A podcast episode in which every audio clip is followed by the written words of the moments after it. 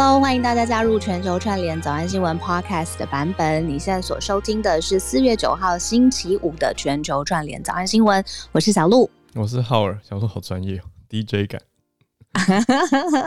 把这个时间你知道顺序，因为这跟国际时事非常非常有关系。因为今天我们也是盘点最及时的消息，从美国，然后谈到了韩国，谈到了中日之后。好多篇幅都是来自于日本的朋友在讨论日本文化。对，今天这一趟很像去了一趟日本哦，所以大家一起来听吧，非常的丰富，也听到不只是呃，我觉得很开心的是全球串联了，不止关东，也有关西地区，所以比较更能够去平衡，也了解到大家的现象，还有心里面的想法，所以蛮全面的，很丰富，很精彩，大家一起来听喽。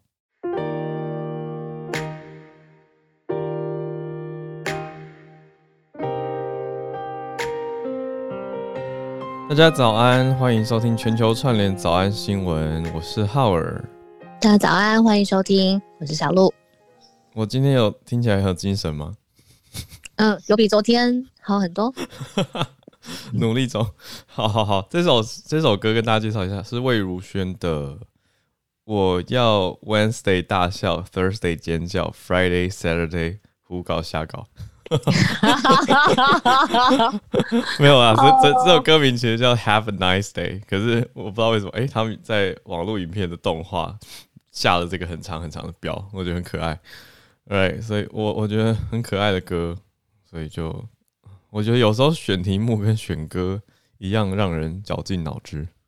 不会啊，不会不会，那个我下次帮忙选歌。有啊，小鹿的歌单超好听。哎呀，就是哎呀，我看不到我现在脸红了。哎、欸，我觉得分享音乐是一件很私密的事情、欸。我懂，就是那是一种个人的 taste，你的风格。而且平常有的时候自己一个人戴着耳机就是一个世界。对，那个、是我的。对，那个 playlist 就是你在那个世界里面的时候所经历的这些心情啊、起伏啊、感受啊。嗯、可是如果是哎、欸，今天我把 playlist 拿来跟大家分享，放出来给大家听。那个感觉就是有一点点自我揭露，对，很很多，我觉得。那你有没有碰过？就是你觉得你跟这个人，这个人应该要很有 connection，但是你把你就是很喜欢的歌跟他分享的时候，他就说，嗯，还好，或者是啊，这个听很多嘞，流行音乐这很腐烂嘞什么的。然后那时候我就会觉得，好吧。我要开启一个新的世界。小鹿，我觉得 小鹿，我觉得慢新闻就是 什么意思呢？我知道你在说什么。不是，我觉得人跟人之间的 music taste 其实会互相影响。哎，对。可是你知道，就是在认识对方的时候，就是有有的时候很容易，就是 either 或者是 or，你要么？就是我同一国的人，我的。呃，沟通我的音乐或者各种生活习惯，要么你就是跟我一样，嗯、然后我就会继续愿意，嗯，干嘛干嘛干嘛，要么就是不要，然后 move on 这样子。所以我知道你在提醒我，就是要慢新闻，哦、都都一样，慢慢来比较快。对对对，哦，原来如此。好，那那让让我这样让我更紧张，就是哎，那我每天选的音乐有没有过关？你完全有没有一次失误过？完全没有一次失误过，真的。好，谢谢谢谢老师。对对对对对，一百分给过给过。对啊，跟大家聊聊天啦，就分享一下。昨天我跟小鹿去棚拍，那就有听到小鹿的 playlist，就觉得很好听。那中间有一段有点 有点小有趣的是说，嗯嗯，突然我不是听到饶舌吗？那对，那个是摄影师的音乐，对不对？对，那个是摄影师的 Sherry 的音乐。对，可是你其实也会听。我很我很常听哎、欸，我很常听，我很 hardcore 的饶舌，阿姆那种我都听哦，Eminem 的那种我都听，然后 Linkin Park，天哪，好老啊！这讲出来我也听。啊、uh，经典。对，然后但我最常听的是比较抒情的饶舌，就是有一点 jazz，然后有一点 hip hop，然后 rap 全部加在一起的。Oh. 蛋堡有一张专辑超棒的啊，就是跟日本的爵士乐团合作。蛋堡就是我的爱啊！对，就是我的爱。日本爵士很强哎、欸，像日本爵士大师有一个叫 Nujabes，是 New j a b e s 就是我很喜欢的。然后他有很多弟子也都在日本爵士乐，就是把 Hip Hop、R&B，然后 Jazz 全部混在一起，那都是我平常在听的歌。嗯嗯，我的好朋友传讯息来鼓励我们。Sonia 说：“两位不要担心分享听巴拉歌的心情，勇于分享。”我真的很拔拉，而且我是那种单曲循环达人，而、呃、不是达人就魔人。就是我听到好的歌，我就是一整天，我听它两百次我都听，然后第二天我还是不会腻，我再听两百次我都不会放弃它。但是如果它只要让我感觉到腻了，一哪怕只是一秒钟，我就不会给他单曲循环的机会。我就是一个这种爱恨分明的女子。我觉得好，嗯，我最近一直在跟浩尔讲好多就是这方面的事情，好好笑喔。对啊，对我就觉得哇，慢新闻，慢新闻，慢新闻。没有，我跟你说，我听歌方面我也是。嗯，是吗？嗯，不过我我的意思是说，慢新闻的角度就是，比如说。两个人之间，像我听到你，你会去听谁谁谁，我就会觉得，哎、欸，我不一定认识，所以我我不一定对他是先有好恶。我就像就像看到时事一样，跟听到新歌，我觉得有时候是一样的，就是要先去花一点时间去理解跟感受之后，再产出自己的想法。所以我觉得这是我刚刚说慢新闻的意思嘛。所以像是如果我听到你在听某个团，或是听某一个系列或类别的音乐，我可能。先是不了解，我可能无法在第一时间就觉得说，嗯、哦，它好好听，或者它不好听，我会先去听听看。那其实那就是一种会增加自己的认知边界，我觉得就是一件好事。嗯，认知边界这个字很好听。嗯，谢谢，我好兄弟。已经有人。呃，有人举手了吗？叶老师吗？叶老师，我们还是一样八点半的时间跟大家串联。今天会多一点点时间，嗯、然后呃，因为周五了嘛，听听大家的心声。那如果举手的话，稍微等我们一下，我们还是从各个不同的呃议题开始。呃，今天早上其实在呃几个小时之前吧，一两个小时之前，很新。呃，很不幸的消息有发生，嗯，呃，这是来自于前职业美式足球联盟 NFL 的球员，呃，他开枪枪杀了五个人，包含小孩子，然后之后开枪之后他还自尽。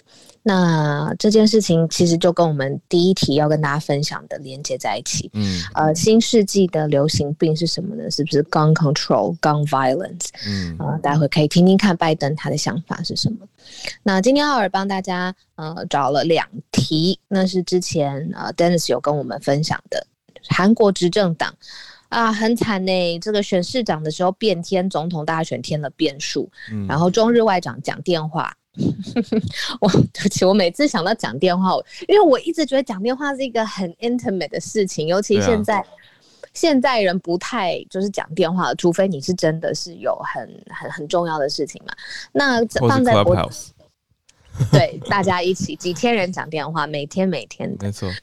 那放在国际外交政治领域上面讲电话这件事情，可能不像我们日常那样，它会有很多的呃话中话，会有礼仪，会有呃各自代表，可能都不止一个人在听，呃，所以待会也看看中日外长他们在这个特别紧绷的时刻，他们通话的时候讲些什么。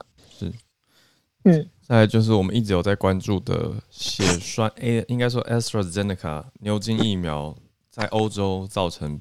一些血栓的状况，那后续欧洲当局还有亚洲地区有哪些的呼应？那我刚刚看到孔医师他昨天晚上的开的房间讲到快要三个小时，嗯，我觉得很佩服。那孔医师也有把这个房间录下来，放到了他的 YouTube 频道上面。所以如果持续关注这个议题，想要听到很完整的、很很多的讯息的话，就可以再去孔医师的 YouTube 频道看看哦。那我们等一下一起来关注 AZ 的血栓疑虑到底如何。那最后呢，是可以讨论一下日本昨天讲到的第四波的疫情，已看似要再兴起嘛。那今天还是诶、真的有发出政府官员群聚，结果。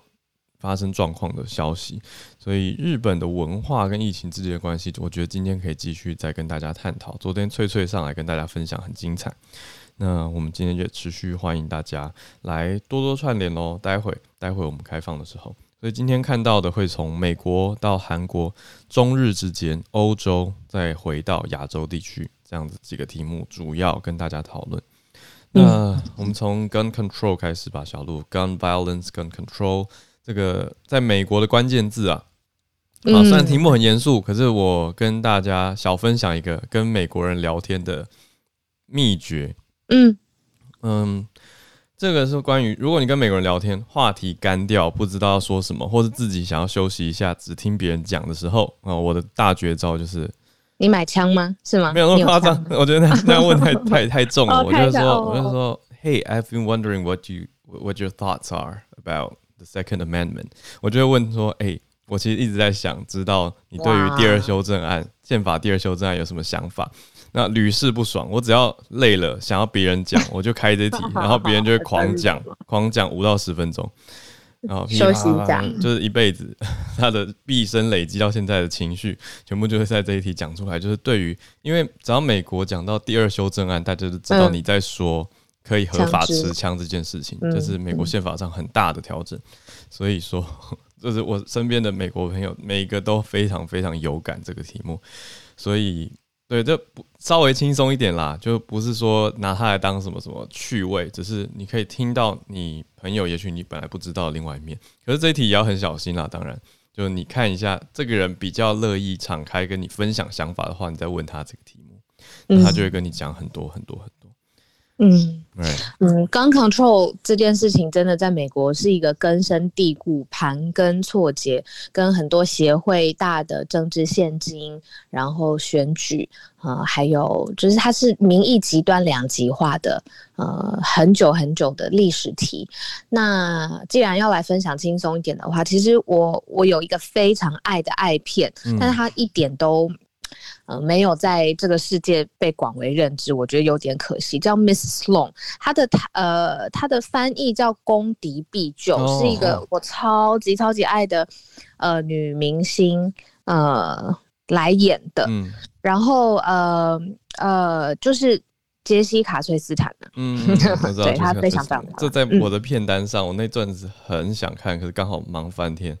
之后有超级无敌好看，跟就是他把整个呃，就是立法跟枪支的管制，然后跟呃到底呃 lobby 的这个过程会发生什么事情？为什么枪支这件事情要控制或不控制，可以纠结这么久？拍的非常非常好看，而且现在。电影都很流行，就是你以为怎么样，嘿嘿，我就绝对不那样子，对，嗯、绝对不那样结局。所以不要暴雷，不要暴雷，不会暴雷。哎、欸，对对对对对，好好，不是你意想不到的结局。我要去看，我要去看。我觉得很好看，配合周末。嗯、那讲回来的话，就是刚才这个很不幸的事情是这个、嗯、呃前 NFL 的球员叫做 Philip Adams，他呢开枪射杀了五个人之后，包含了他的两名的孙子，还有一名才五岁，呃一名九岁，一名五岁的两名孙子，目前在死者名单当中。但是目前调查人员还没有查出这个他的犯犯案的动机，这个是非常非常心不幸的消息。Philip Adams 他杀掉自己的孙子，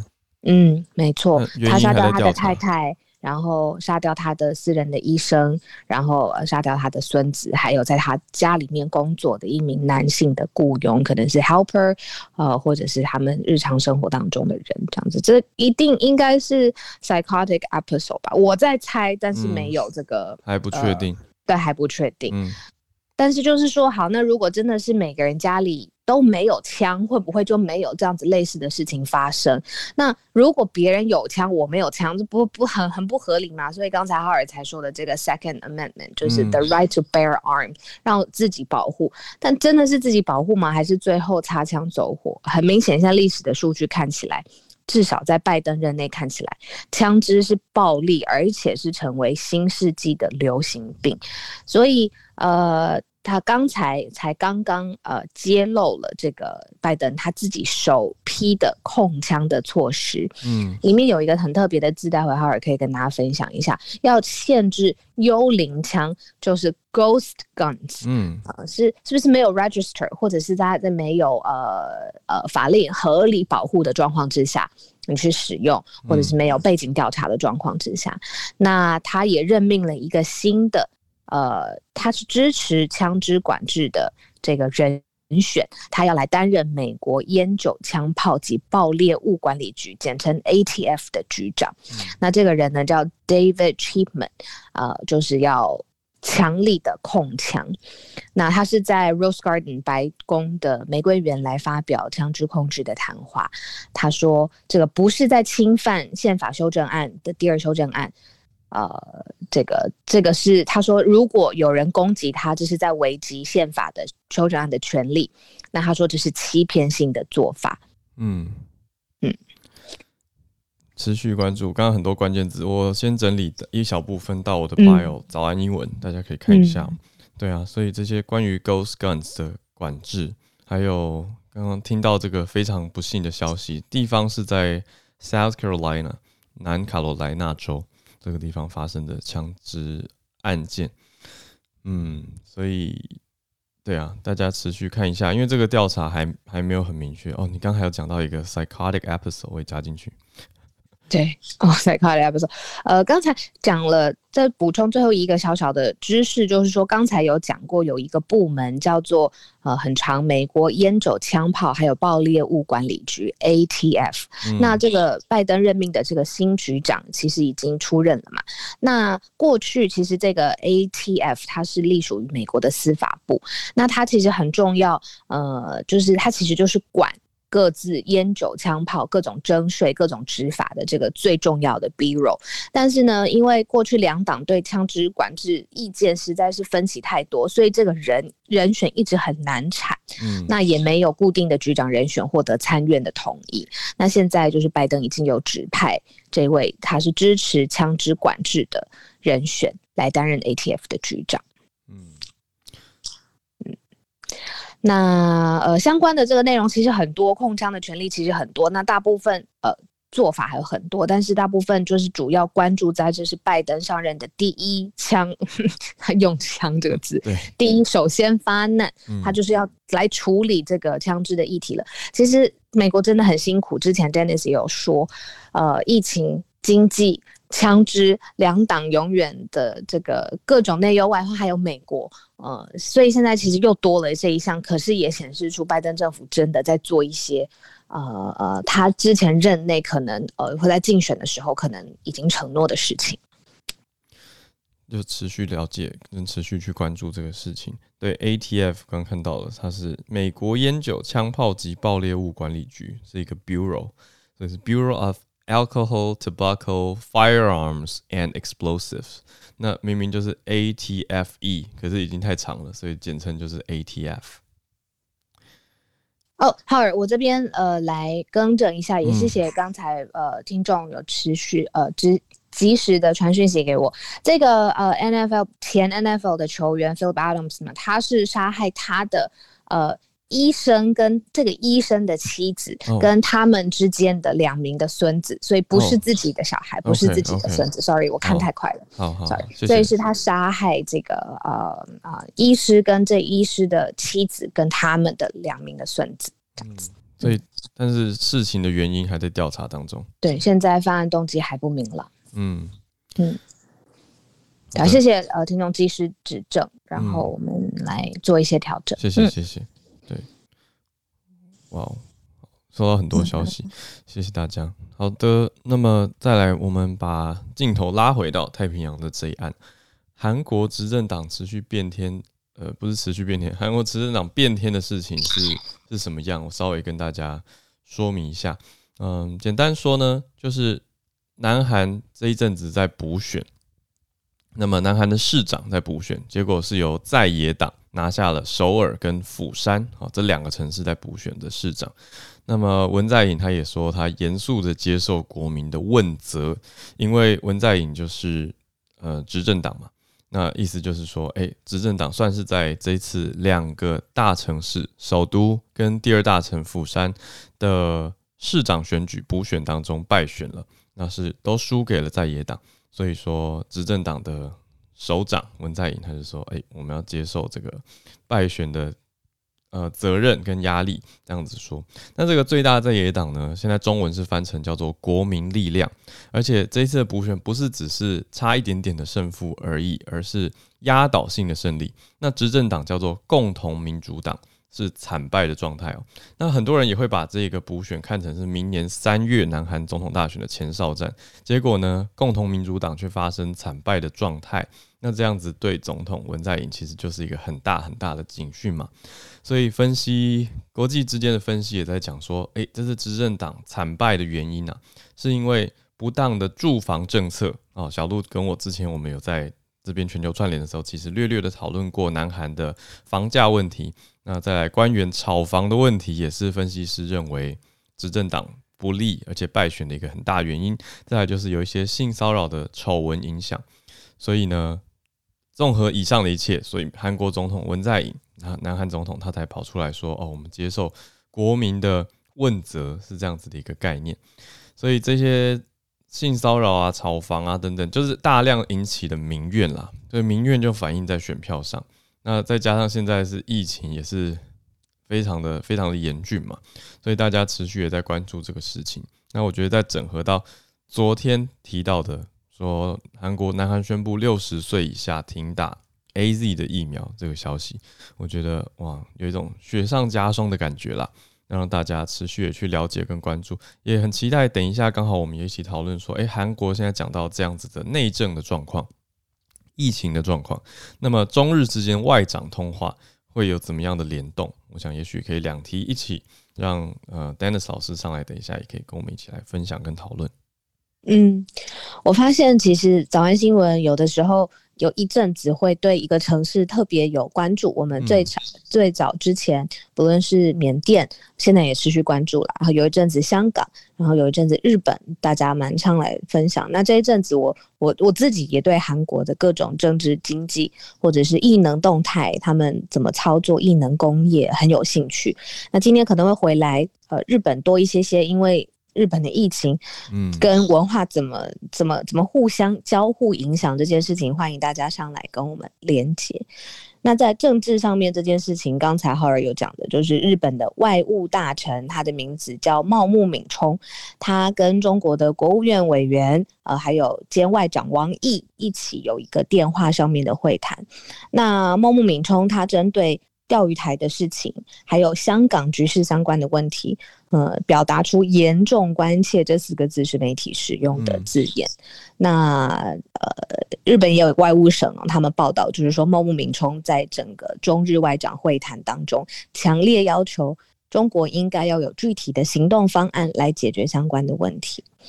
那这件事情，其实我发现菅义伟他讲得很清楚，就是日本首相他有在一个日本的电视台的节目说，现在世界都在吵中国新疆或是香港之间呃各种各式各样的问题，那吵的原因跟根基其实是应该基于普世价值。自由还有基本人权的规则来进行应对，嗯、哇，那这几个字根本就是爆爆爆，对于中方的脸上就是连三爆，普世价值啊你没有，自由你没有，基本人权你没有，就是狂暴嘛。所以茂木敏充他才会他说，在这个中日外长的会谈当中，强烈要求中国应该要具体的行动来解决相关的问题。嗯，他们的电话会谈嘛，对不对？嗯。就是前几天发生的事情。那两国其实这样算下来，中日两国是大家知道他们是有邦交的。那在明年是中日两国建交五十周年，那当然是基于这个基础啦，也就是一个相关的时间点。所以在明年之前，先来这一次的两边外长的对谈。可是刚刚小鹿提到这几个题目，哇，的确都是嗯蛮大的相关议题，而且。茂木敏充呢，他其实有针对中国实施的海警局，也就是相当于呃海巡署，在提出这个可以动武的海警法，可以在东海啊，就是中国东海跟南海扩大海洋行动这件事情，也发表了意见跟表达了关切。那另外讲到比较细的话，小路刚提到的是新疆嘛，那另外香港的局势啊，这些所谓的人权问题哦，也都有提出来，要求中国要有改善。那么报道里面讲到的是，我看前面我们刚刚提到都是日本比较多。那中方呢？中方是反对日本去介入香港、新疆维吾尔自治区的中国内政。呃，所以这个回应一出来，其实又直接断然的呃拒绝了对方提出来的所谓嗯关心哦或关切。那当然，中国当然可以做这件事情。那么王毅则是说，就是中国的外长，他就说日本跟美国有同盟关系，但是也跟中国缔结有和平友好条约，有义务要履行。就是提醒说，诶，明年是建交五十周年，那我们算是盟友才对。所以虽然你跟美国好，但是你对中国也不要忘记，大概是这个概念。所以呢，王毅这样说，就是在牵制美日之间的发展啦。那希望能够促进中日之间的连接。哇，可是我觉得这个讯息也是好好多哦。虽然是一个电话会谈，可是这个对外公告传出来的内容呢，哦，他们电话会谈一个半小时，所以当然内容也是非常多的。就是差不多我们一节。全球串联早安新闻，再再长一些，哇，感觉可以真的谈到很多事情，尤其钓鱼台，嗯、呃，待会也听听看 Dennis 老师怎么教我们，就是这其实在中国、日本、台湾之间的议题好久好久，但是，嗯，对，为什么这个时候又再次？重重新要好像要去理解，或者是再开启这整件事情，可能又有特别的新的意义吧。虽然它是一个这么旧的议题。是。那呃，最后就是跟大家一起持续像浩尔写的这个持续关注 AZ 的血栓哦，因为我有看到。呃，剑桥分析就是剑桥发出，不是 Cambridge Analytica，只是剑桥他们有发布一个新的这个 AZ 的报告，就是说以三十岁以下，你如果去施打 AZ 的疫苗，这个风险是大于益处的。那虽然孔医师一直在嗯、呃，我们每一次的分享，昨天晚上也一直在分享，就是说正式解读数据非常重要，这件事情我再同意不过了。可是，一看到这个标题的时候，还是会有一点吓到。我觉得到现在有。一点是挥之不去的心理的阴影，那也也可能跟政府要怎么跟人民沟通这件事情很有关系，嗯，所以我们持续跟大家来一起关注。那最后就是希望大家呃，在日本的话要特别特别小心，因为日本的疫情，有朋友告诉我们说，可可能一天现在又有二十几例，那非常非常的严重的状况之下，跟日本的社交文化习惯、公司的企业文化习惯。有什么关系？这是不是隐形的帮手还是杀手？真的有差别？所以待会听听看，从日本来的朋友，欢迎你举手，在吧友当中可以写一下，呃，你想要分享的东西，我们都会看见。对啊，大家其实讲到很多的是，呃，会聚集下班之后聚集喝酒这件事情，这个这也是一个新闻日文哦，日文关键字叫饮酒会了。那喝喝这件事情在日文里面叫做呃。有有喝跟 nomi 相关，所以 nomikai 饮酒会、喝酒会这样子的概念是一种很常见的社交聚集情况。那这个当然在疫情期间其实蛮蛮危险的，所以也衍生了许多相关的问题跟后续的讨论。所以我想说补充这个关键字来作为我们今天全球串联的一个。呃，开题，所以如果大家对这个文化有所观察、了解，或甚至亲身参与的话，都欢迎举手来跟我们多多的交流。我们想听听看你在日本第一手的状态跟感受。那么其他的朋友，当然当然持续的欢迎大家来跟我们开不同的题目。现在非常多朋友举手，所以我就来邀请几位先上来看看。来看，好的，那也欢迎 Dennis 老师，还有我来邀请哦，林氏璧孔医师。欢迎。那首先，哎，嗨，Megumi，Megumi，早安。早安，小鹿早安，Howard 早安。早，人在日本多年的台湾人，Megumi，对，这个你应该参与过无数场的饮み会，对，饮酒会，就是、嗯、对，就是日本有一句话叫做 communication，他们把改把它改成 nominication，就是喝酒就是一种沟通。对，就是用喝，因为刚刚 Howard 有提到，就是说，呃，日本的呃喝这个东西叫动词叫做 normal，嗯，然后呢，所以对，所以他们就把那个 communication 改成 nominication，就是说用喝来，好可爱耶，对，连续就是用喝酒来，就是像我们台语讲那个拔肛检那种感觉，就是说一样，其实日本也是一样，就是会用喝酒的方式来来。商谈或什么的这样子，所以这也是呃，基本上有这样子的文化。但是的确，在疫情以后，自从去年开始吧，就是大家就是会会会说啊，那就不要出来啊，因为像去年是日本四月就开始有紧急宣言的时候，大家也是很想喝，所以就呃演变了另外一种文化，叫做就是リモート饮み，就是说大家看着荧幕互相拿酒来喝。哦，リモ是那个对。 那个就是 remote 远距对 remote 远距的对 remote no me 这样子，嗯、就是说你可以远距离喝酒，嗯、然后就是用 Zoom，然后让大家喝酒，就是演变的另外一种文化出来。所以其实在，在呃日本，就是去年开始这样子以后，但是最近因为疫情。前一阵子又好一点，所以大家又出来喝酒了。所以其实像我昨天早上就是还在蛮正常的时间，就是去做，就是一般上班时间去坐电车，其实人也是非常非常的多。所以其实这个部分我就其实有点担心，因为根据呃东京大学的一个学者，他就已经指出说，到五月的时候，日本可能哦，这东京部分可能一天会超过一千三百人的感染者出现。也也就是说，其实我们现在看的这些数字都算是。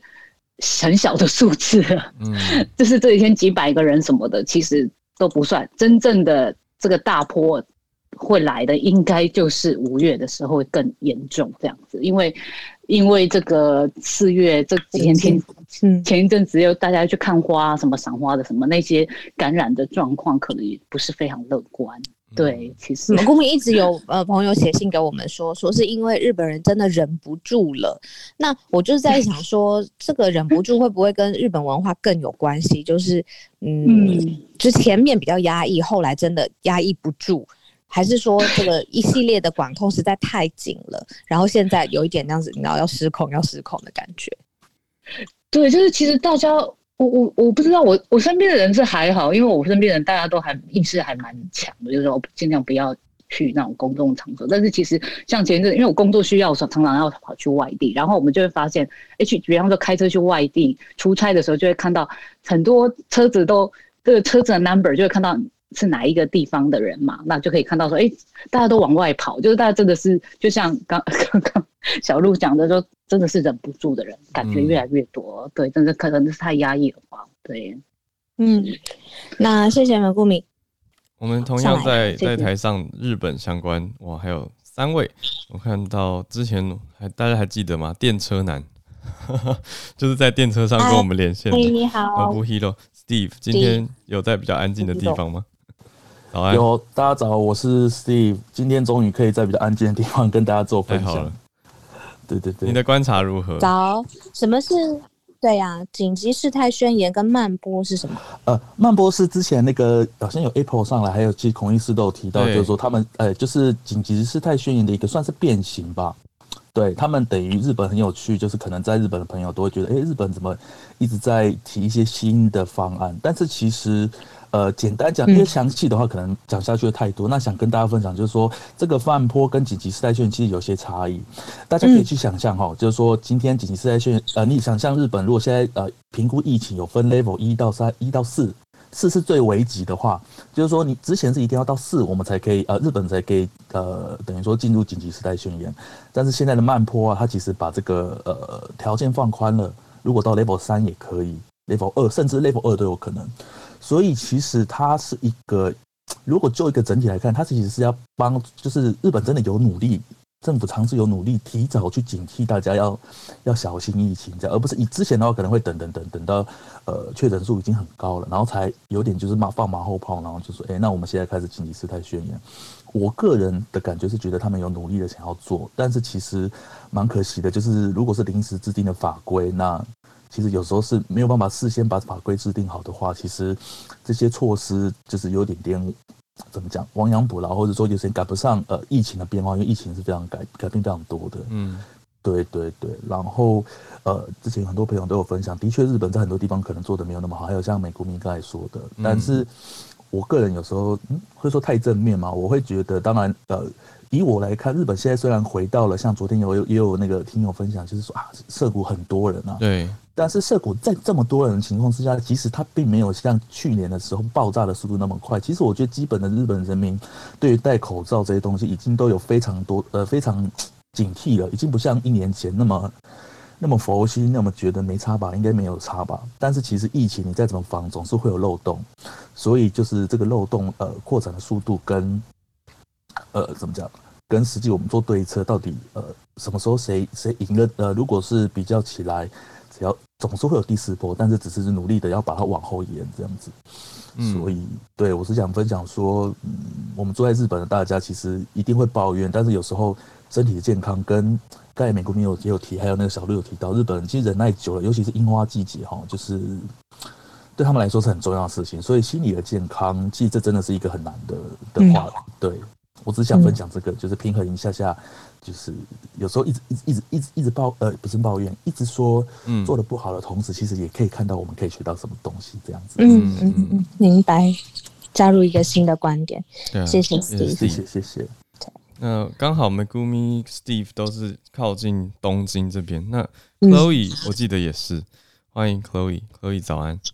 好久没，好久，这离上一次后一上来有一阵子了，听到声音很开心。嗨，我也是，谢谢。请问听得清楚吗？很清楚，非常清楚。是，呃，我想补充的是，嗯、呃，刚好三月、四月是日本比较迎新送旧的时期，就是他们比如说，呃，学校的毕业跟入学式，然后跟、哦、跟公司的，嗯。呃，入社就是进新公司的时期，都会停留在这个时间，嗯，所以我觉得日本是一个仪式感蛮强烈的。呃，国家就是台湾，在台湾好像没有这个感觉，但是在日本的话，就会常常会有哦，到了几月几月，好像大家就应该做什么的这个空气感。嗯，所以三四月，比如说像我今年刚好也是三月底四月初搬家，所以我也是第一次在这个时候，就是去了那种大型店。呃，家电的量贩店，然后去的时候我有吓到，就是里面的人潮多到，就是我以为就是那个时期跟比如说跟在疫情之前，就是很多外国人来日本买电器的那个情况，其实是差不多的，就是是非常多人在排队等着结账。Camera 那个，对对对，我就是去 Big Camera，就是发现所有人都在买家电，然后因为他们就是要迎迎接新生活，嗯，所以。就是因为这个时间，所以很多人会说日本人忍不住，是因为在这个时期，他们就会觉得，因为去年他们已经忍耐忍耐了一年，然后就是比如说会有很多，比如说甲子园的高中生没办法打棒球，然后很多的高中生他们有办法参加最后的毕业典礼等等，所以今年他们可能就觉得。就是他们可能去年看了太多这种他们觉得很心疼的情景，嗯，所以今年他们可能在之前三三月的时候，可能疫情稍微有点缓解的，嗯、呃，倾向，他们就觉得那应该没关系吧，所以，嗯、呃，就开始会有很多那种呃送旧的跟迎新的一些我们所谓的农民开，就是喝酒的聚会这样子。对，我原来是跟当地的时令有关系，然后也有稍微心态上面稍微觉得啊，可能没事了。对，但我没错，我也想要 echo 刚刚的 Nobuhiro 说的话，就是其实我还是觉得大部分的日本人是嗯、呃、有在认真防疫的，对，但是我觉得少数人或是一些呃一些比较没有注意的情况、疏忽的情况还是会有这样子。嗯嗯，谢谢 Chloe。对啊，那昨前两天我们其实都有讲到关东跟关西有一些差异，所以我想说我们现在也可以让我刚才看到一位人在大阪的朋友 Olina 第一次上来。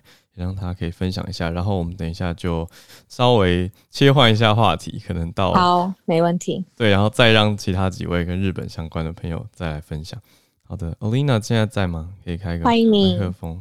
哎，我好，电车吗？在电车上吗？还、嗯？我现在刚好在上班路上，但是我怕声音会不会有有点大声，有一点热闹，有点有点嘈杂。嗯嗯嗯，好。呃，我现在是在大阪，然后我比较想讲的是，像刚刚大家都有说是文化关系，那因为怎么说呢？呃，日本人就是有那种呃大家都做，然后我没做就是不合群的那种文化，前文化，嗯，所以就是像刚刚讲的那个群聚农民街的问题，嗯，就是我可能今天并没有很想去，但是。因为大家都去，所以我就得去的那种状况很深。嗯。然后像之前，呃，前两天有讲到那个大阪的那个曼波的那个问题。嗯。然后因为我自己最近有在那个饮食店打工，嗯，那政府那边就有规定说，饮食店的话，全部都是要八点之前全部都要关掉。嗯。然后呃，要做一些防疫措施，包含就是有一些呃塑胶隔板。以防就是可能会有飞沫传染之类的。嗯、但是其实连我们自己店面的老板都在讲说，呃，就是那隔板虽然是隔没错，嗯、但是客人如果聊一聊想要把隔板移开，你也不能怎么样。嗯嗯，就是有各种呃，OK，我先稍微静个音。呃，sorry，我们对静个音的背景。嗯对对对，哦，就是说，其实可能在同侪或者文化上面，或者是你看，呃，业主跟呃顾客之间有各式各样隐形的压力啦，其实也会让推行的呃力道或者是呃控管的力道稍微减缓一些。嗯，那我觉得，对啊，同侪压力实在很难，尤其放在日本的文化脉络上面来看。嗯，嗯，谢谢欧丽娜。对啊。好，那呃，我们回来邀请 Dennis 老师好了，我们来换一个话题。然后我猜 Dennis 老师会针对韩国拜登还有外长通话跟我们通盘的来分享一下。哦，Hello，大家早安，早安，早安，听得到吗？早安，可以。早安，听得听得清楚？哎，很清楚，很清楚。嗯，好，我我一开始当然韩国跟日本这个问题我们都想都想谈一谈，但我很快的讲一下拜登那个为何强力控枪的部分。嗯，对，我们之前其实之前有分享过，枪支确实是很严重的问题，就是很关键、很争议的性性的问题。刚 Howard 在一开始的时候说，如果找不到话题，就就讲这个 Second Amendment。确实，任何美国人都可以讲一大串 Second Amendment 的问题哦。但是如果 Howard 你到德州来，你要非常小心哦。你你你不止他们会讲三天三夜哈。这个 Second Amendment，德州人是每一个人都几乎了，几乎每一个人都家里都会有枪，而且非常非常有枪哦，嗯、所以他们会讲出一大堆的这个故事给你听。嗯、那我想我想说的是，其实拜登这一次呃用行政命令，用这个总统的这个 Executive Power 来做这些动作，其实反映出了。现在美国的枪支问题还是很严重，而且美国即使是总统，可能也没有办法真正的来管制这些问题。虽然我们看到拜登说针对什么 Ghost Gun，Ghost Gun 其实就是台湾说就是土造手枪啊，就是自己家里 DIY 自己做的这些手枪。虽然管制的，他列出了几项的枪支管制，包括了枪托，就说在手枪后面加了一个托托把的部分，他也做一些限制。可是其实呢？这个他用行政命令就可以证明，其实你要通过真正的长长远的这个枪支管制的法案，要获得参议院六十票的支持呢，事实上。民主党现在也做不到，现在美民主党是五十票，再加上副总统也只有五十一票。那现在的美国在拜登，尤其在拜登提出的纾困方案啊等等的法案都需要支持的情况之下，其实拜登手上的政治资本已经很少了，他没有办法，可能很难了，再往前推进，要要获得共和党的再加九票或者十票，其实很困难哦。那为什么？为什么我们说用行政命令来做一些小的动作是他可能唯一可以做的？因为其实，在 Second Amendment 的这个这个大方向上面呢，美国其实这个。枪支步枪协会，他们很聪明，都一直在做各种的手段来想办法让枪可以普及化。我举一个小小的例子，这是我呃，这是法律规定，也是真的在市字面上看到的。知道美国那个所所谓的机关枪，它是被管制的，就是 assault weapon。所谓的机关枪是说，你按一下，扣一下扳机，会发出两发以上的子弹，就是一次只能发一发的，叫做普通的枪支，就比较是管制比较少的。如果你按下去之后会发两发出去，基本上那就是比较杀伤力比较强的手，这个枪支就会被管制。可是你知道枪这个造枪的人，或者是为了要规避这个法规，他们居然发明一种扳机是双向扳机哦，就是 binary 的这个双向双向的，就是你压下去发一发，嗯、但是你放开手也发另外一发。那这怎么归类？哦，他这样就就没有我按照现在的规定哦，你只要按一下，他只现在只只规定到按下去这一发不能出出现两发以上的子弹，所以 他们发明的这个双向扳机呢，就让这个枪支又可以再卖了，因为大部分的人，尤其是想买枪的人，就喜欢那种哒哒哒哒哒的这种感觉嘛。那虽然他们是很没有办法，就是就是没有办法真的享受这种按下去就发很多发子弹，可是你想象，为了为了要达到这个快感，或者是为了要达到这个枪的这种喜好，他居然枪。的呃，会规避这个法规，你就可以想象，我们讲讲的是说，美对美国人来说，枪支拥有枪支这件事情，或者是如何规避法规来拥枪，这真的是很难很难靠一个总统可以做到，因为这太多后面的政治角力了。所以我想很简单的、很快的讲一下枪支问题，这很严，这是很大很大的问题，在美国以后可能还是会出现呃一些很遗憾了，我觉得这个是蛮严重的。好，那我们回到亚洲的部分，亚、嗯、洲的部分，日本、韩国，韩国如如同我们呃大概所分析的，就是在呃执政党韩国的执政党确实是输掉了。那输掉的一个关键的原因，当然有种种的对于执呃执政党的这些不满。那其中有一个关键的因素，可能我们比较注意的就是执政党对于中国的态度的问部分。我们其实前两天分析过，执政韩国的执政党文在寅的政党在中国的问题上面比较倾向中国。也跟目目前韩国的民意是有落差的，韩国现在是百分之七十五，基本上是不太喜欢中国。那在这样的情况之下，反中的议题呢，或者是对抗中国的议题，就变成了保守党当中一一张牌了。所以可以想象，在明年三月的韩国总统大选，保守阵营一定会针对强力对对抗中国，也打出一张这样的牌。那如果没有意外，文在寅的政党如果输掉了，接下来韩上台的韩国总统如果是保守派政党，基本上他在对于中国的政策上面就会采取比较强力的、比较强硬的路线哦。我建议大家，如果现在有有一张纸跟一张笔的话呢，不妨试着去想象一下，画出一条线来，零跟十哦，在线的两端画零跟十。我们说十分是非常强力的抗，就是对抗中国；零分是非常温和的，想要跟中国做很好的麻吉哦。我们说零在零到十分，我们把中美之间的。对，以美国对于中国的态度，现在放在八分九分的地方，日本大概在六七分，韩国现在在四五分。你可以想象，在四五分的韩国，大家这条线画出来之后，现在四五分的韩国就是稍微的所谓的我们说的对冲哦，就是对冲的策略，想要跟中国接近，然后不敢跟美国太靠近。在文在寅的阵营输了之后。到保守党上台之后呢，未来很可能会往美国的方向去做移动，也就是比较对抗中国。那对抗的原因是因为现在看起来民意以及美国的态度还是强硬的，所以未来的路线可能是往右边移动，往这个比较往右移。那日本呢？我们刚刚说今天的关键在于中日之间的电话。中日之间的对话，中国的态度还是非常的强硬。中国的目标呢，或者中国对日本跟中国对美国的目标都是一致的，都是希望把呃他们的态度拉回到左边。刚刚我们这条线上，嗯，我们说日本大概六七分，中国现在表现非常非常的强硬的目的，不是在跟日本要打仗，而是要把日本逼回到呃这个线的呃左边来，左边逼回到温和派。他提出很多很多的理由，提出很多的要求，他是要强势这样的动作。日本在目前呢，他不会很快的就说，我我决定要往哪里移动。关键在于未来中美的关系，所以我们在看这整条线的位移呢，我们要看的是美国的态度到底够不够坚定。就是呃，所有的包括日本、韩国，甚至台湾，其实都关键在于很很关键的都在美国的态度。那美国的态度现在我们说在八九分的位置哦，它会不会继续维持在八九分？它不会再往前了，因为再往前可能就会真的是比较军事冲突，这是美国不想见到的。可是关键在美国会不会守住这个八九分的强硬的位置？刚刚我们才在这个枪支管制的问题上面，我们提到拜登政府在内部也会遇到到底有多少的政治资本可以来维持坚持他想要提出的政策，不论是内政和外交，其实拜登都遇到同样的问题。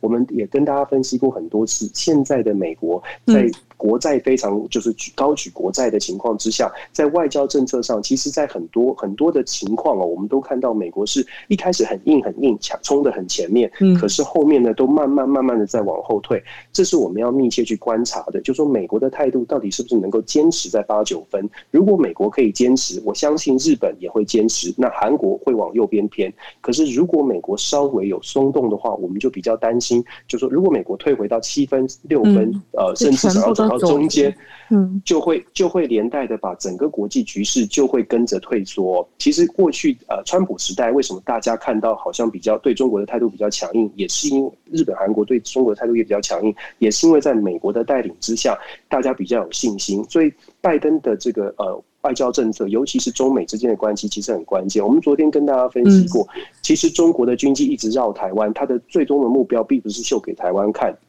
我们的媒体当然会挺紧张，我们台湾当然会紧张了。但是其实它最终的目标真的是要把美国限制在一定的范围，而且拉回到中国觉得舒服的或者是可以接受的范围。那美国到底挺不挺得住，这是我们后续要观察的。不过其实今天美国这边呢有一个比较重要的消息是关于这个科技业，就是《华尔街邮报》连续两天报道了这个呃中国大陆的超级电脑，我不知道大家有没有关注到？嗯，中国大陆的超级电脑它的制造当中用了很多的美。国相关的晶片跟科技的产业，其中有提到台积电，因为中国大陆的超级电脑这个呃天津的一个公司，它建造的这个超超级电脑虽然号称是民间使用，但是华盛顿邮报的报道出来是说，这个民间使用的晶片，就像我们当年这个 F P S Four 这个电动玩具，PS4 在上市的时候，也有很多人说 PS4 的晶片因为是非常高端的，所以任何人恐怖分子如果买了 PS4，他把他的晶片拿出来，其实是可以拿来用用作武器和导弹的。对，所以现在呢，美国政府今天商务部做了一个决定，把七家中国大陆的研究机构跟呃这个企业呢限制并列入了实实体呃交易清单哦，禁止禁止在在对美国就在对这些公司输出。任何的科技相关产品，那我觉得最值得关键，而且后续我们可能接下来几天会看到的是，它其实在商务部的报告里面有提到台湾的台积电，然后有专家学者甚至非常非常强烈的建议，美国必须要设限，呃，对于台湾的科技产业设限。嗯不能再让台湾的像台积电这样的公司向中国大陆输出晶片，嗯，对，输出晶片，因为中台积电的晶片已经变成了被运用成为对，就是太高端，然后被运用为中国大陆的超级电脑，可以发射，可以精准的计算呃飞弹啦，或者是导弹，所以我觉得这是台湾要去注意的，就是当。商务部的报告提到台积电，而且觉得建议台积电要要限制台积电对中国的输出，这当然会影响我们的生意，可是同时也是跟国安议题相关。我们一直在强调，就是说，我觉得台湾我们要赶快去想说，怎么样全盘的有一个整体的战略，那包括了科技这么领先的科技，中国当然当然一定会想要运用，一定会想要呃用什么方式来取得。那这一点，我觉得我们需要全整整体的规划了。那这是今天的一些国际新闻，谢谢。以上。老师，我很快追问一个很小的问题。老师刚刚有教我们 房间里面快四千个人一条线嘛？说这个呃十分是最抗中，然后美国现在在八九，韩国现在在四五，但可能执政党换了之后会往中间偏移。日本它可能接下来会有位移。其实看美国的定苗的状态，美国怎么看台湾在这条线上在哪里呀？还是台湾有在这条线上的这个这个这个余余地吗？这是一个好问题哦。台湾现在是我们自己觉得我们想要站在哪里？我为什么会提出这个线呢？是因为中日、中韩跟中美的关系决定了我们怎么看待。决决定了我们如何智慧来看待。我觉得现在我们画出这条线，我提出提出这条线的一个概念呢，是希望我们现在包括听的朋友，还有所有的朋友一起去思考，大家觉得我们在这条线上站在哪一个分数的位置比较是和平，比较是稳定的？我觉得这是我们台湾需要去思考。那这个点呢，是要有共识。我我们一直在讲说，台湾其实缺的不是智慧，台湾其实缺的不是能力，而是共识。如果我们有共识，我们就可以找到点上。舒服的位置，而且是可以跟对方，不管无论是中国或者是其他国家去交流的一个位置。那这个部分是我们要努力的。嗯嗯嗯，现在还没有肯定的答案。对，现在台湾我觉得还没有完全有共识，在这个点上，我们想要站在哪一个位置？但是我们可以做得到的。对，好，谢谢 Dennis 老师。老师刚跟四千个人一起上课，感觉怎么样？画线的时候，我是真的要开始脑子笔记本了。对啊，超大班。我不知道有多少人真的真的跟我画线，不过这是一点分享了。对，谢谢老师，谢谢。孔医师早，孔医师昨天三个小时，我觉得要推荐孔医师喝庆余糖，我自己觉得很有用，护嗓。对，讲到口干舌燥，一个晚上都没有在讲话，辛苦了。我知道，我知道。那个昨天我请到两位那个血液科医师，然后还有美国芝加哥那边一个很还算很有名的哦，那个免疫学家，华人的啦哦，嗯、那我们一起讨论了这个题目。那我有整理到 bio 了，因为我觉得这个题目真的有点复杂哈，要慢慢梳理，有些新闻就是不是很确定，嗯、所以我昨天也看了很多外电，然后各种消息哈。那我先很简单的讲结论。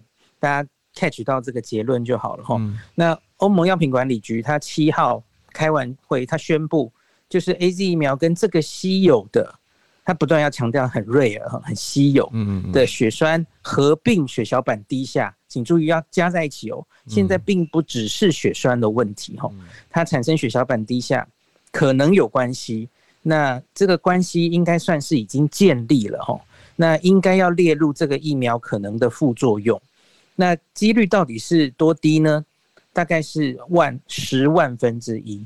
这个十万分之一是德国的资料。那德国因为相对案例比较多，所以他说的是大概不会超过这个数字，因为其他国家报的就比较低了哈，或是更低，十万分之一或是更低。那他也是不断强调，这个 AZ 疫苗其实已经经过大规模的实验，在英国已经看到证实它是利大于弊，它是可以有效的把重症、把死亡率、住院率都降下来。那可是欧盟就讲到如此为止，他提出的是风险还有有效性。那每个国家要看你自己的当地疫情流行程度，还有你能拿到什么疫苗，疫苗供应状况，你要定出符合你国家自己利大于弊的政策。对啊，每个地方的利大于弊是相对的。对，欧洲是这样，就跟小鹿刚刚提的那个剑桥分析一样哦。嗯，那英国自己，我很快往英国跳哦。英国其实是最挺 AZ 疫苗的地方，可是它也针对这一次，随着资讯越来越更新，吼，那个他们的报报告出来的这个呃案例，也觉得到了一个他们觉得要针对年轻人采取风险控管的时候了，吼，就是他们英国自己都说，三十岁以下，十八到二十九岁的年轻人，他没有直接 wording 说我们是禁止你施打，不，他是说这个年轻人。呃，他建议你用 alternative，用用其他的疫苗来施打，而不是建议。换句话说，就是年轻人的话，就是弊大于利啊。对，因为在年轻人，大家都知道，那个得新冠的重症风险其实就远比呃年老的人小很多嘛。吼、嗯，所以连英国自己都做出这样的判断。那我继续往下讲比较详细的资料了哈。到三月二十二号之前，欧盟那个前天的会，它是详细的分析了总共。施打两千五百万剂里面发生了六十二例的大脑静脉窦血栓。我我接下来讲的其实都是稀有的血栓吼，那种一般的血栓其实已经在之前的研究一再证实说它风险其实没有超过背景值吼，这个我们倒不是太担心。我们现在讲的都是稀有血栓合并血小板降低这一个很特别的疾病吼，那觉得应该是疫苗引起的无误这样。那两千五百万剂里有六十二例，我我之后就用缩写了哈，CVST Bio 有它的全称，然后还有二十四例的腹腔静脉血栓，请不要忘记这一次它是一个引起血栓还有血小板低下的一个很特别的病，应该是疫苗引起，而它不只是在脑会引起血栓，连肚子都有可能吼。那这全部这么多人中呢，已经有十八例死亡了。那这个是二十二号之前，那到四月四号之前，其实有一个更新的数字，那可能是刚刚才通报，他们还没有完整的检视哈。他说我们也可以给你一个更 update 的数字。那四月四号之前是施打三千四百万剂，又多了九百万剂，而现在的累积数字，大家吸一口气听啊，一百六十九例 CBST，哇，一百六十九，You do the math，他他可能。是会越来越高哈？怎么会这样？是因为大家，因为大家 aware 到有这个病，开始去诊断，开始去通报。这也是 ENA 的官员一直强调说，你们一直问我这个几率大概多高？刚刚说的那个十万分之一，请注意，他觉得这应该叫做通报率。嗯嗯。可是每个地方其实通报的呃不一样，多寡其实不一样。那所以他很强调。我们不是这个数字就结束，我们要继续监测哦。我觉得这个态度很好。嗯，然后一百六十九例 CVST，五十三例的腹腔静脉血栓。那这里的详细资讯，他倒是还没提供，然后就是死亡或是年龄这样子哦。那他说目前的案例多半在打完疫苗的十四天内发生在六十岁以下的女性，这个是没有错的。可是接下来这段话我是有点担心的哦。他说以目前的资讯。没有办法确定特定的风险因素 （risk factor），就是得到这个病，这个特别的病哈。我们上次说它其实叫做 VIPIT 哈。那例如年龄、性别，或是你原来有没有一些凝血障碍的病史，他都没有找到，他没有办法找到。诶，这个听起来其实会让人有点觉得担心哦。你原来不是说女性、年轻人比较容易发生吗？他说不。我们还不能下这样的决决断，因为每一个国家施打疫苗的顺序不一样。比方说德国目前报的很多，可是因为德国明显就是从比较年轻的医护人员开始施打。然后呢，我等一下就会讲了。英国报的资料呢，则是从年轻到年长都有，因为英国是从年老的人开始往下施打。那男女也不是完全就只有在女生发生，所以这一天这个记者会，我最担心的是这个。他其实现在是说，大家的风险好像都有，不管年龄或性别，所以都要小心，不是只是女生要小心这样子哦。那他接下来当然还是强调这个，我刚刚已经讲过了哦，就是有益的益处、有效性应该是被证实了。可是现在就是这个风险到底有多大的问题？嗯，那他有猜测这个机制哈，比较复杂，有兴趣大家可以去看直播，有两个血液科医师的解读，主要其实就是应该是免疫系统。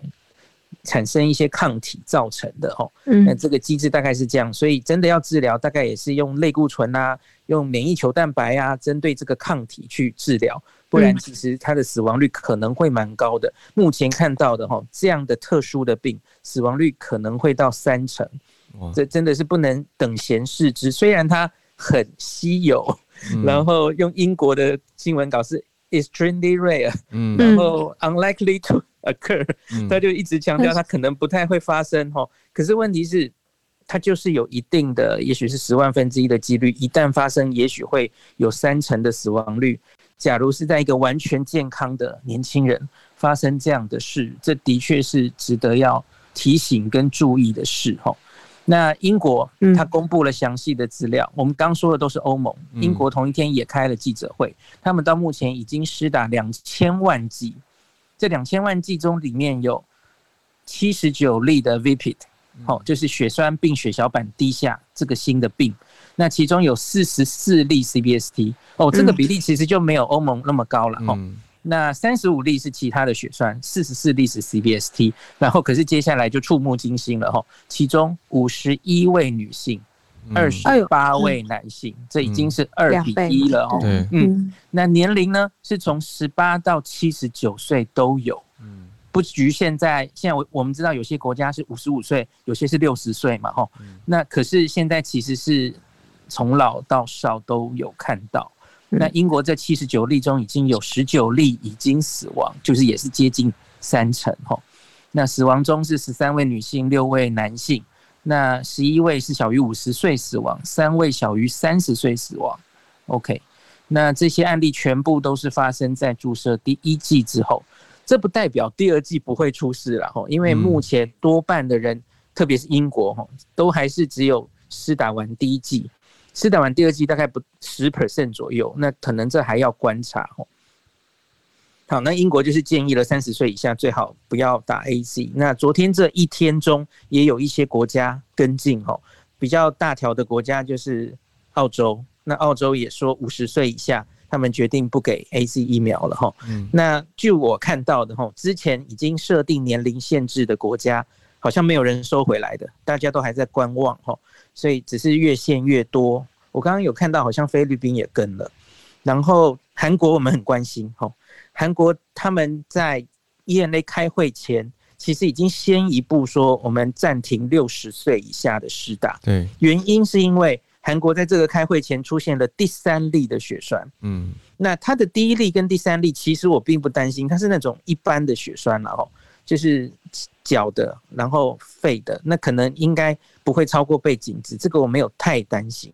嗯，那可是韩国有一例第二例哦，那个第二例是一个二十多岁的男性，那之前就说他是头痛，然后他有血栓，可能是脑的血栓，他没有详细讲清楚他是哪里的血栓，嗯，一直到两天前的新闻，嗯，我看到了韩，我我不会看韩文啊哈，那只是韩国有两个英文翻译英文的报纸哈，他都说这个年轻男生是 CVST，嗯，所以我看到就大吃一惊。因为我之前没有看到他们这样写，对，那我跟刘罗一军求证哈，罗一军也看到了，因为罗一军一直在指挥中心里是整理各个疫苗的副作用，这是他负责的哈，嗯，那所以他说他已经去去去电去跟韩国求证，目前还没有，他说官方目前还没有把这一例定为 CVST，我觉得他们还在做确认的检查，嗯，那只是新闻有这样报了，我就大概还是跟大家讲一下，因为我们昨天晚上也有讨论到这一题哈。假如现在韩国已经施打了八十多万剂，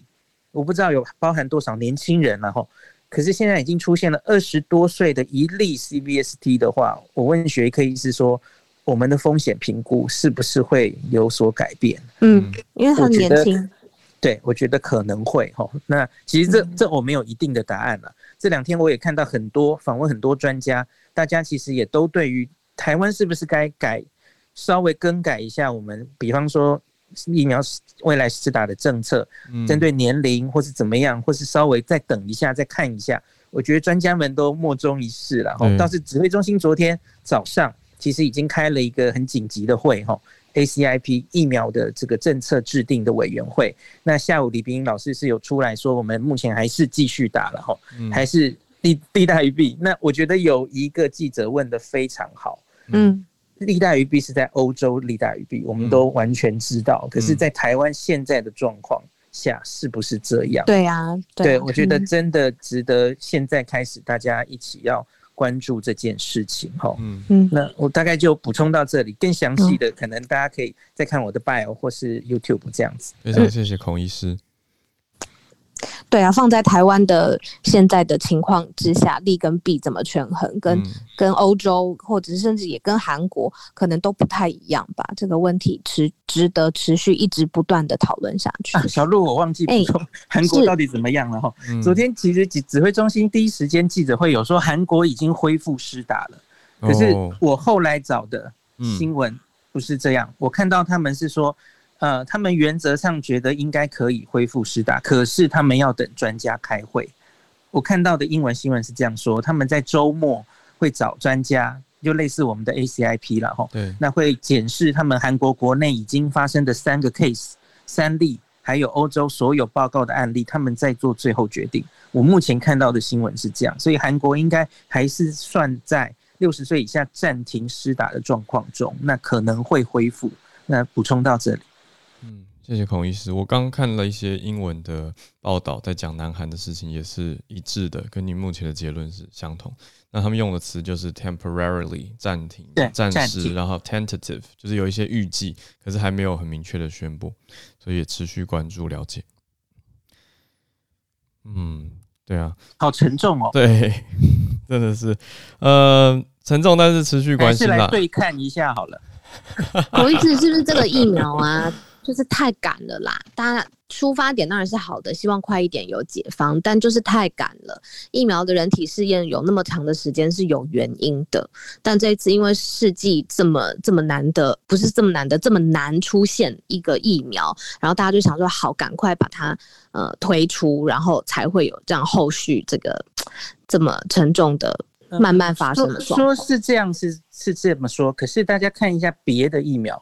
其实都进展的蛮顺利的，就是我对于疫苗在这一年内做出来的这件事，我原来当然也会有担心，可是后来我觉得是越来越有信心，因为其实它并没有因为好像时间进展的很快而 compromise 掉它原来应该有的科学的严谨度，该提供的数据，吼，该做的临床试验、动物试验，其实都有非常详尽的资料，可是。唯独 AZ 疫苗一路以来颠颠簸簸，我觉得它不独是科学的问题了哈，它它有一些临床试验设计的问题，有一些这个新闻稿公布，然后你跟社会大众沟通透明度不够的问题，哦，它有种种问题，然后跟它的 DSMB 沟通的问题哈，那所以到现在搞到我们其实原来对 AZ 疫苗是期望最大的，CNN 刚刚几小时有 po 一篇这个。整理这一路以来，这个 AZ 疫苗一路的各种花式出锤，哈，就是到现在，可是他很担心这件事会整体拖慢整个世界对于疫情控制的的时程表，因为 AZ 是不以赚钱为目的，哈，然后非常便宜的，几乎没有在赚钱，佛心的卖给呃，让世界各国的厂都可以做，然后大量的供应给 COVAX，那可是这整个东西，假如因为这些层出不穷的事件打击到大家对 AZ 疫苗的信心的话，那对全世界绝对是一个不好的消息。谢谢孔医师。嗯，那呃，谢谢孔医师上来跟我们分享，在 Bio 里面还有孔医师的 YouTube 频道，大家也可以持续的来关注一下。那现在时间呃九点零九分，我们还有几位是来自于日本的朋友，呃，最后也要针对这个疫情的相关的问题，在文化上面从文化的角度来和我们分享。妮妮，嗨，你在吗？不好意思让你等这么久。嗨，Hello，小鹿，Howard，嗨，嗨，你好，呃，我想要。就是刚刚其实大家都讲很多，那我就针对说我自己身边接触到的人，就是像日本，我前阵子我已经八个月没有去居酒屋吃饭，然后他那一天带我去吃一间日本木蛮高级的餐厅，可是进去的时候我发现其实是满座的。那这几个月其实我们有在做一些米其林餐厅的采访，我们发现就是日本餐厅其实不会因为疫情而停止，就是人变少，反而是。也跟之前一样约不到。那对于戴口罩的概念，其实呃已经有比之前好很多是没有错，但是还蛮多人会把口罩会戴在鼻子下面。像我自己的朋友，我也是蛮蛮惊讶。然后我有反问他们，他们就说，嗯，如果自己觉得自己没感染，其实戴口罩就是。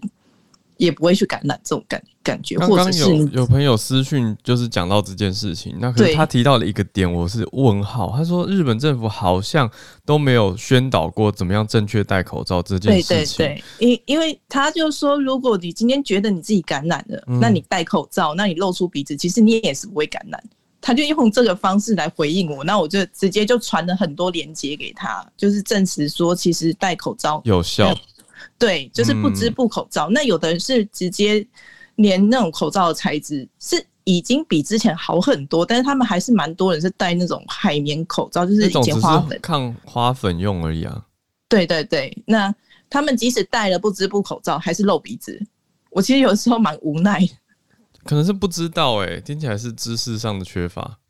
对，就是呃，新闻媒体上面之前我们也。我也有私下去跟电视台的长官讲过这件事情，然后他们就说，其实因为别家没有报，他们也不敢报，然后他们就是还要再等，说如果政府真的有宣导，他们才愿意做这件事情。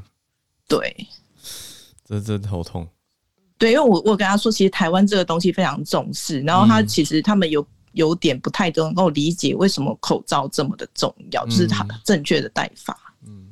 我觉得可能要有请唐凤出动了，因为 唐凤在日本，对啊，真的有用。因为唐凤其实在嗯，在日本 IT 的活动上面，我很常看到他。然后我跟日本投资圈的人讲，嗯，不好意思，就是他们对唐凤在宣导这件事情非常有用。嗯，对，可能认识的跟唐凤说一下，请他像下次在日本的网络上的活动上面可以稍微提一下。嗯，也许就会有一些风气可以带出来。我是想到一阵子之前，唐凤其实有教大家怎么干蒸口罩，他还有推出德文版跟日文版，所以其实那个时候有教到这一个面向，可是好像没有特别讲戴口罩这件事情的戴法，正确的戴法要盖住到鼻子，然后要要切合好自己的脸型去贴合这些的。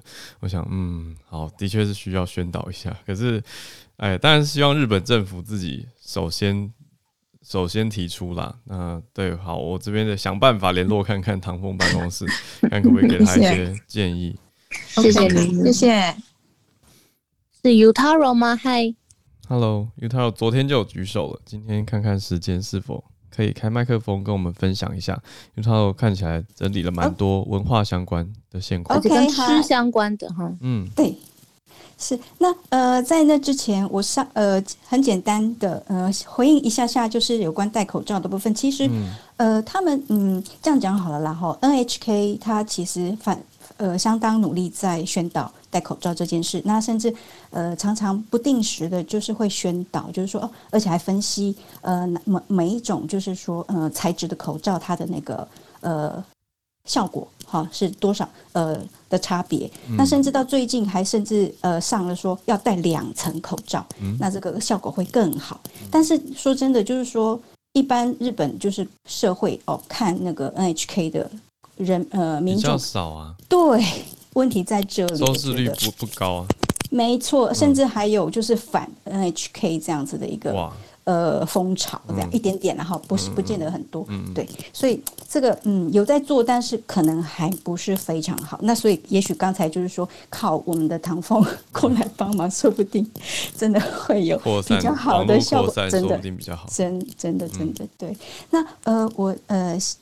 呃，简单就是从两个部分呃讲一下，就是说，呃、嗯，像嗯呃饮食文化这一块哈，呃，最近比如说像我们如果去外面吃饭的话，常常会看到，就是说他们可能在桌子上面会放一个说，呃，麻烦请默食，沉默的默，食对，沉默的默，嗯、然后呃食物的食，好，就是说吃饭不要不要讲话，不要。高谈阔论这样哈，嗯，对，会有这样子的一个牌子出来。那所以大家也是一个呃默契啦，就是说大家来到进餐厅吃饭，然后尽量不要就是说就是就吃完然后就离开，就然后没有吃饭的时候把口罩戴起来，嗯，对，这是一个呃看是比较好一点的那个就是现象了，但是不是所有的地方都是这样，对，嗯、那。那还有一个比比较有趣的，就是说变成那个家饮，在家里喝东西，好，就比如说喝酒也好，喝茶、喝咖啡，所以他们最近其实那种茶啦、咖啡豆啊的那个销量都还不错，酒也是，对，那就是那那些 winery 啊，哈，他们其实就是有很多家庭就是，嗯，就直接订酒，好，请他们送到家里面来，然后在家里喝喝酒这样子。那另外就是说，刚才其实大家都有讲到，就是说那个刚才玫瑰蜜桑他有提到，就是说线上喝酒。嗯，那像我自己的话，我我我先生他他们公司就是这这一年多来，大概就两个月就会有一次，就是在线上，就是好，可能大家都有听过吧？好，就是在那个线上软体，然后大家就开视窗，然后就在那边喝酒聊天，对，然后玩 game，好，然后就是笑得很开心这样。那另外就是说还，还 对，那另外就是说，呃，这种毕竟，嗯、呃，缺乏那种平常就是人出出门面对面就是沟通的机会，所以现在线上的东西太很多，比如说好友约了在线上，一样也是一起 work out work out，在家里面就是好运动，对，然后或者是说像我我们自己有在平常事实上都去。呃，去教室上瑜伽课没有办法，然后老师就是提供线上的瑜伽课，就在家里面上这样子。嗯，那是老师自己一个人连线，那其他同学都从分别从不同点连线这样子吗？是的，对，都从自己家里面对，然后大家在视窗上面就可以看到很多，就是以前一起在班上上课的好朋友，然后就是、嗯、哦，就是隔着视窗这样子，嗯嗯嗯，看到对方这样子，然后大家一起一样就是运动。嗯，对。那像今天早上 NHK 那个晨报，他也有提到 Clubhouse，就是说哇，现在就是说透过 Clubhouse 有很就是增加了那个大家沟通的一个平台。那他特别，他们特别就是说介绍一个在家里面就是呃照顾 baby 的一个妈妈。那大家知道就是说在日本呃很多多嗯不是全部，但是多数有有很多的妈妈是比如说。辞职，或者是说本来就没有工作，在家里面专心带小孩，那就是一个人嘛，对不对？嗯、就是蛮孤单的。那以前的话，就是说大家就是这种妈妈，就是会带着小 baby，然后去公园，大家互相就是呃交流哈，也交换情报，也让小朋友玩。嗯、那现在就是说这种情况可能少一点了。那妈妈们就是更更加孤单。所以那透过 Clubhouse，其实就是说，甚至可以认识到，比如说在纽约的妈妈，在在南美的妈妈，然后她就是。拓展开全球串联，对，呃，没错，没错，就是全球 妈妈的全球串联，对对对。那我自己其实也是一样，像 就是透我那时候要找那个台湾凤梨啊，就透过玫瑰蜜商它下面的 bio，他就整理了很多，就是在哪里可以去找到凤梨，所以我们就，棒。对啊，是因为这样去找到凤梨就很开心这样，嗯，对对对。那对，这是这是现现在的那个现现状，就是说。靠，就是说那 online 的部分很多。对。那另外，对，就是从生活、家庭生活的观点，就是去的观察，就是说，因为现在变成，嗯，比方我自己的就是公婆，那他们是住在有点像，嗯，台湾就是有那种养老村，对不对？嗯。对。那他们现在已经非常的禁止，就是说，他们已经那边呃，他们入住的那个养老村就是禁止，连就是家属都不能去。哇。不能去探望。防疫的考量。是，嗯，对。然后呢，就是说，四上养老村他们里面是本来是目的是啊，让就是高龄呃的朋友们，大家就是说呃生活之余，大家在里面能够有交流，那是这个部分也不行了。就是说，大家就是嗯呃，尽量减少人跟人的接触。那这个有一个呃影响，就是说，嗯，比如说他们自己里面也会交朋友嘛，对不对？那现在没有对，没有办法，也减少了。减少的时候，遇到一个实际的情况，就是比方讲说，呃，那天嗯，我妈我我婆婆有跟我讲说，他们在呃餐厅，好去餐厅，大家一起进餐厅吃饭，嗯，然后遇到了好朋友，那好朋友好高兴，好久没看到，然后就从有一点像小跑步过来，就是要打招呼，嗯、结果一接近之后，突然就是惊醒，就说啊，不行，现在大家不能够对对互相太接近，然后就又退开，就是就是大家心心情对，对有点。这一段期间，我有时候会很习惯想要跟人家握手，然后对方就会打工作揖这样，对对对，或者跟我碰手臂，我说哦，对对对对，对，有这种感觉。对，那我婆婆就很感慨，她说啊，我们家是两老哦，就是呃一起入住，那那个朋友他已经变成单身了，嗯，好，就是他另外一半已经过呃离开了。那如果彼此都在这种情况下都没有办法沟通的话，其实真的是嗯，连讲话的对象都没有，其实是很苦闷的。嗯、对，所以刚刚就是就是说有一点点，就是也是呼应，就是说刚才大家有提到，就是说日本忍太久有没有？嗯、那这个真的是这样，就是说老人家们是这样，那其实整个社会也是这样。那大家都知道，就是说日本四季分明嘛，那大家就是说每个季节做什么事情，他们都已经非常非常的习惯。那从去年开始，比如说夏天啊，那些呃就是神社的那种 Omatsuri Festival 啊，也没了。嗯就是每一年夏天到了就应该做什么，然后什么季节到了应该做什么都没了。嗯、那像呃过新年的时候，像有我我我的那个客户他是他们是九州人，嗯，他是九州人，然后去年夏天他们也没有办法回去呃探亲，嗯、然后今那个过年也没有办法回去。那我说哎、欸，那那这样不是会很寂寞吗？那你父母呃就是说很久都没看到你们，对啊、就是分隔两地哈，就是难得。就是见面的那个机会也都没有办法。他说没办法啊，如果回去的话，说不定就是说他们很怕，就是呃呃左邻右舍会批评说，哎、欸，对对，怎么怎么从东京回来这样，有没有？就是反而回去虽然见到自己的亲人，可是其他社交压力、社会压力又来了。对，没错。那像新年的时候，甚至有就是，呃，就是住住在就是说地方的那个家长啊，就是跟出来东京或是大城市，呃，念书上班的孩子说，今年不用了啦，好啦，不用回来，大家忍一忍，这样。就是长辈也委屈自己，不要跟游子真的有太多的压力。真的，那因为真的是忍整个社会忍太久，那所以刚才大家很多朋友就是分享到说，好，就是忍不住了，那樱花开了哇，心情大好，真的很想要出去赏赏花、喝喝酒，跟大家好，就是呃叙旧啊，或者说一起就是相聚，那没有办法，就是有那个距离拉近了，然后呃风险就升高嘛。那刚才美国密上他有提说，东大的那个老师他。他们的就是预测是说，也许五月份说不定再这样下去，东京就是上千人。那大大阪那边也是一样，有学者就是出来做那个用模型下去，就是数据下去跑，说哇，大阪五月份可能是三千人。嗯，哇，整个那关系这是对对对，所以这个其实说一句俗话，实话这个现象啦，从现象来讲的话，嗯，这个现象其实之前那个。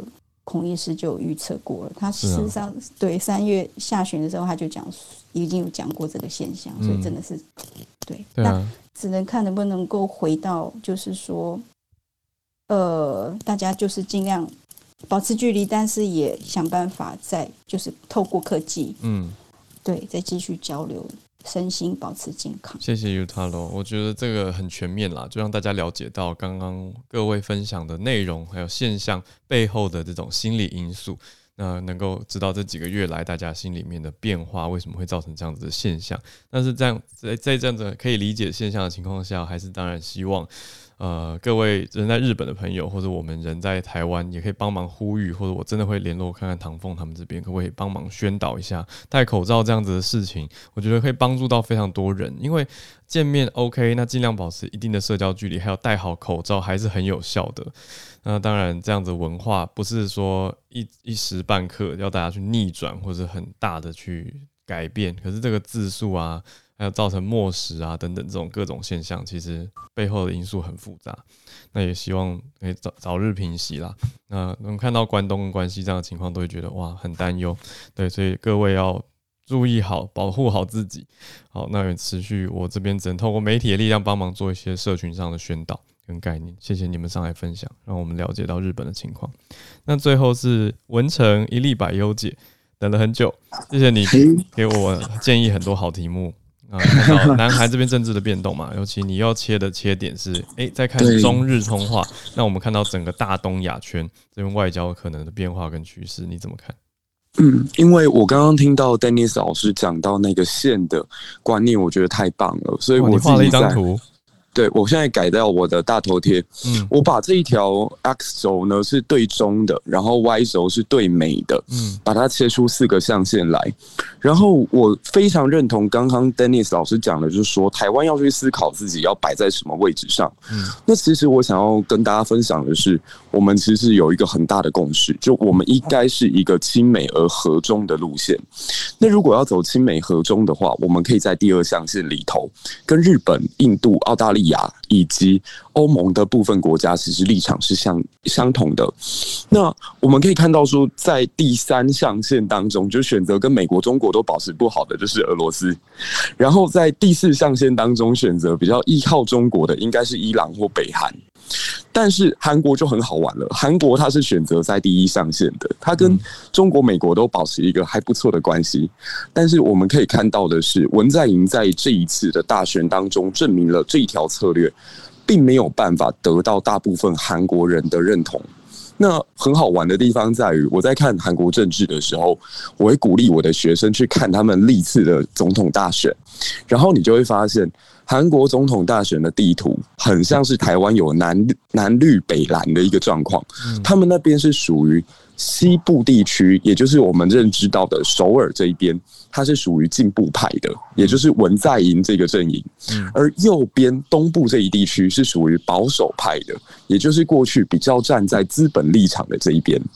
那这次大选为什么我一看到选举结果就觉得文在寅政权大概完蛋了？是因为他连首尔都丢掉。大家知道文在寅其实已经是政坛的老手，他二零一二年的时候就曾经跟朴槿惠对决过。那那一次大选他输的还蛮惨的，可是他在首尔也是领先哦。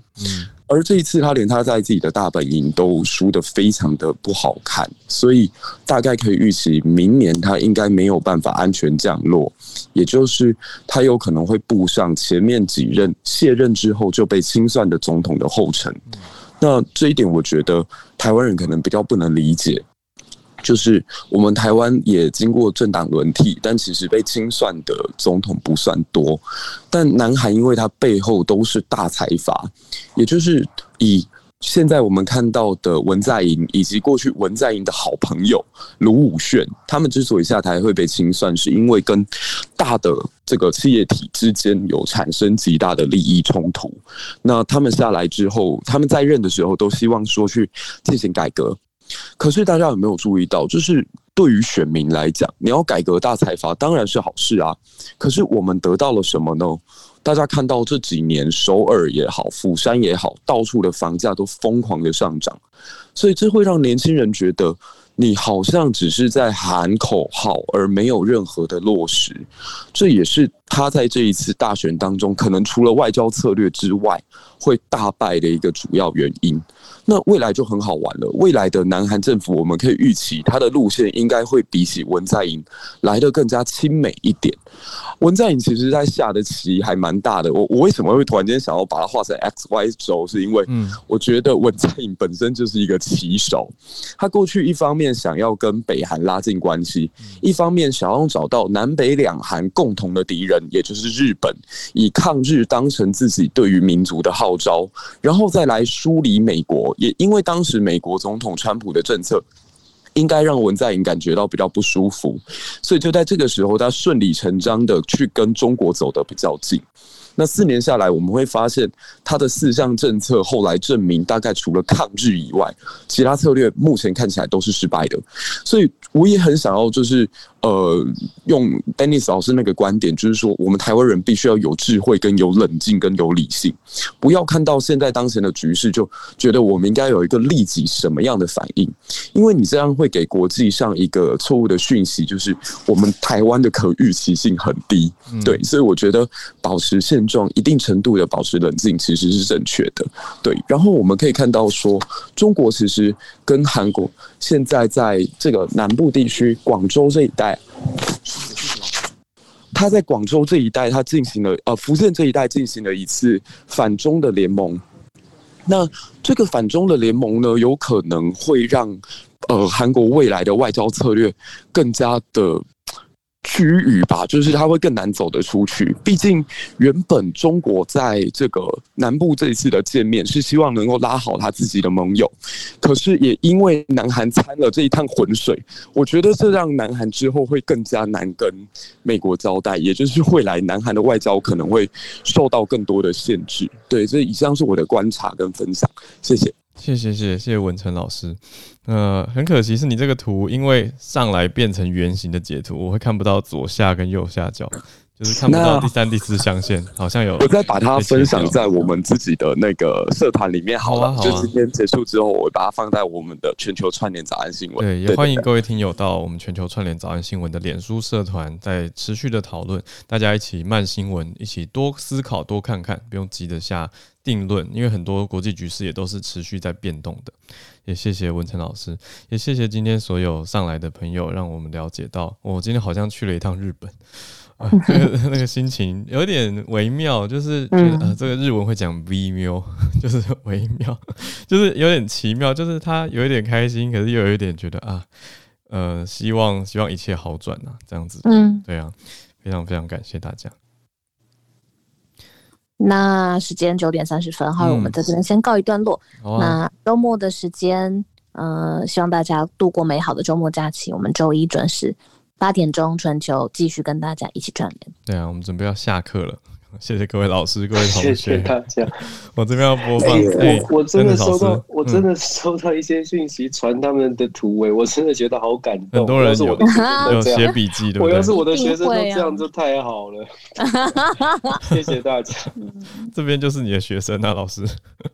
我是很认真。谢谢谢谢。对啊，所以现在要点播的是小刀昨天建议的下课十分钟的恋爱。我刚看了一下才知道这首歌的。词是小 S 写的耶，那现在播的版本是今年二月二十六号发表的，展荣展瑞 KR Bros 他们的版本很活泼，那跟大家一起来听，我们就下课啦，下课喽，周末愉快，大家，我们礼拜一早上继续全球串联早安新闻。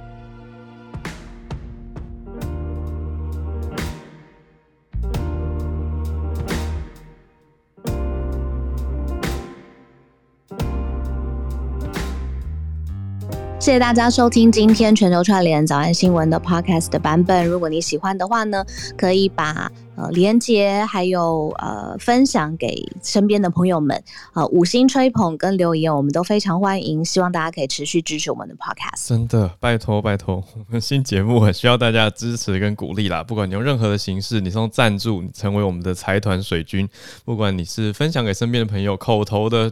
聊聊或者是宣传，让更多人认识这个节目，我觉得都很棒。那我们在脸书也有这样子的一个社团，就是全球串联早安新闻，也都欢迎大家有对于节目的想法跟建议，都可以在社团或者是到我跟小鹿的 Instagram 私讯我们，让我们了解到你的想法跟建议咯。或者是你直接如果是五颗星的话，就公开的留下评论，那就会让我们在榜上更加的往前进，让更多人一起来串联在一起。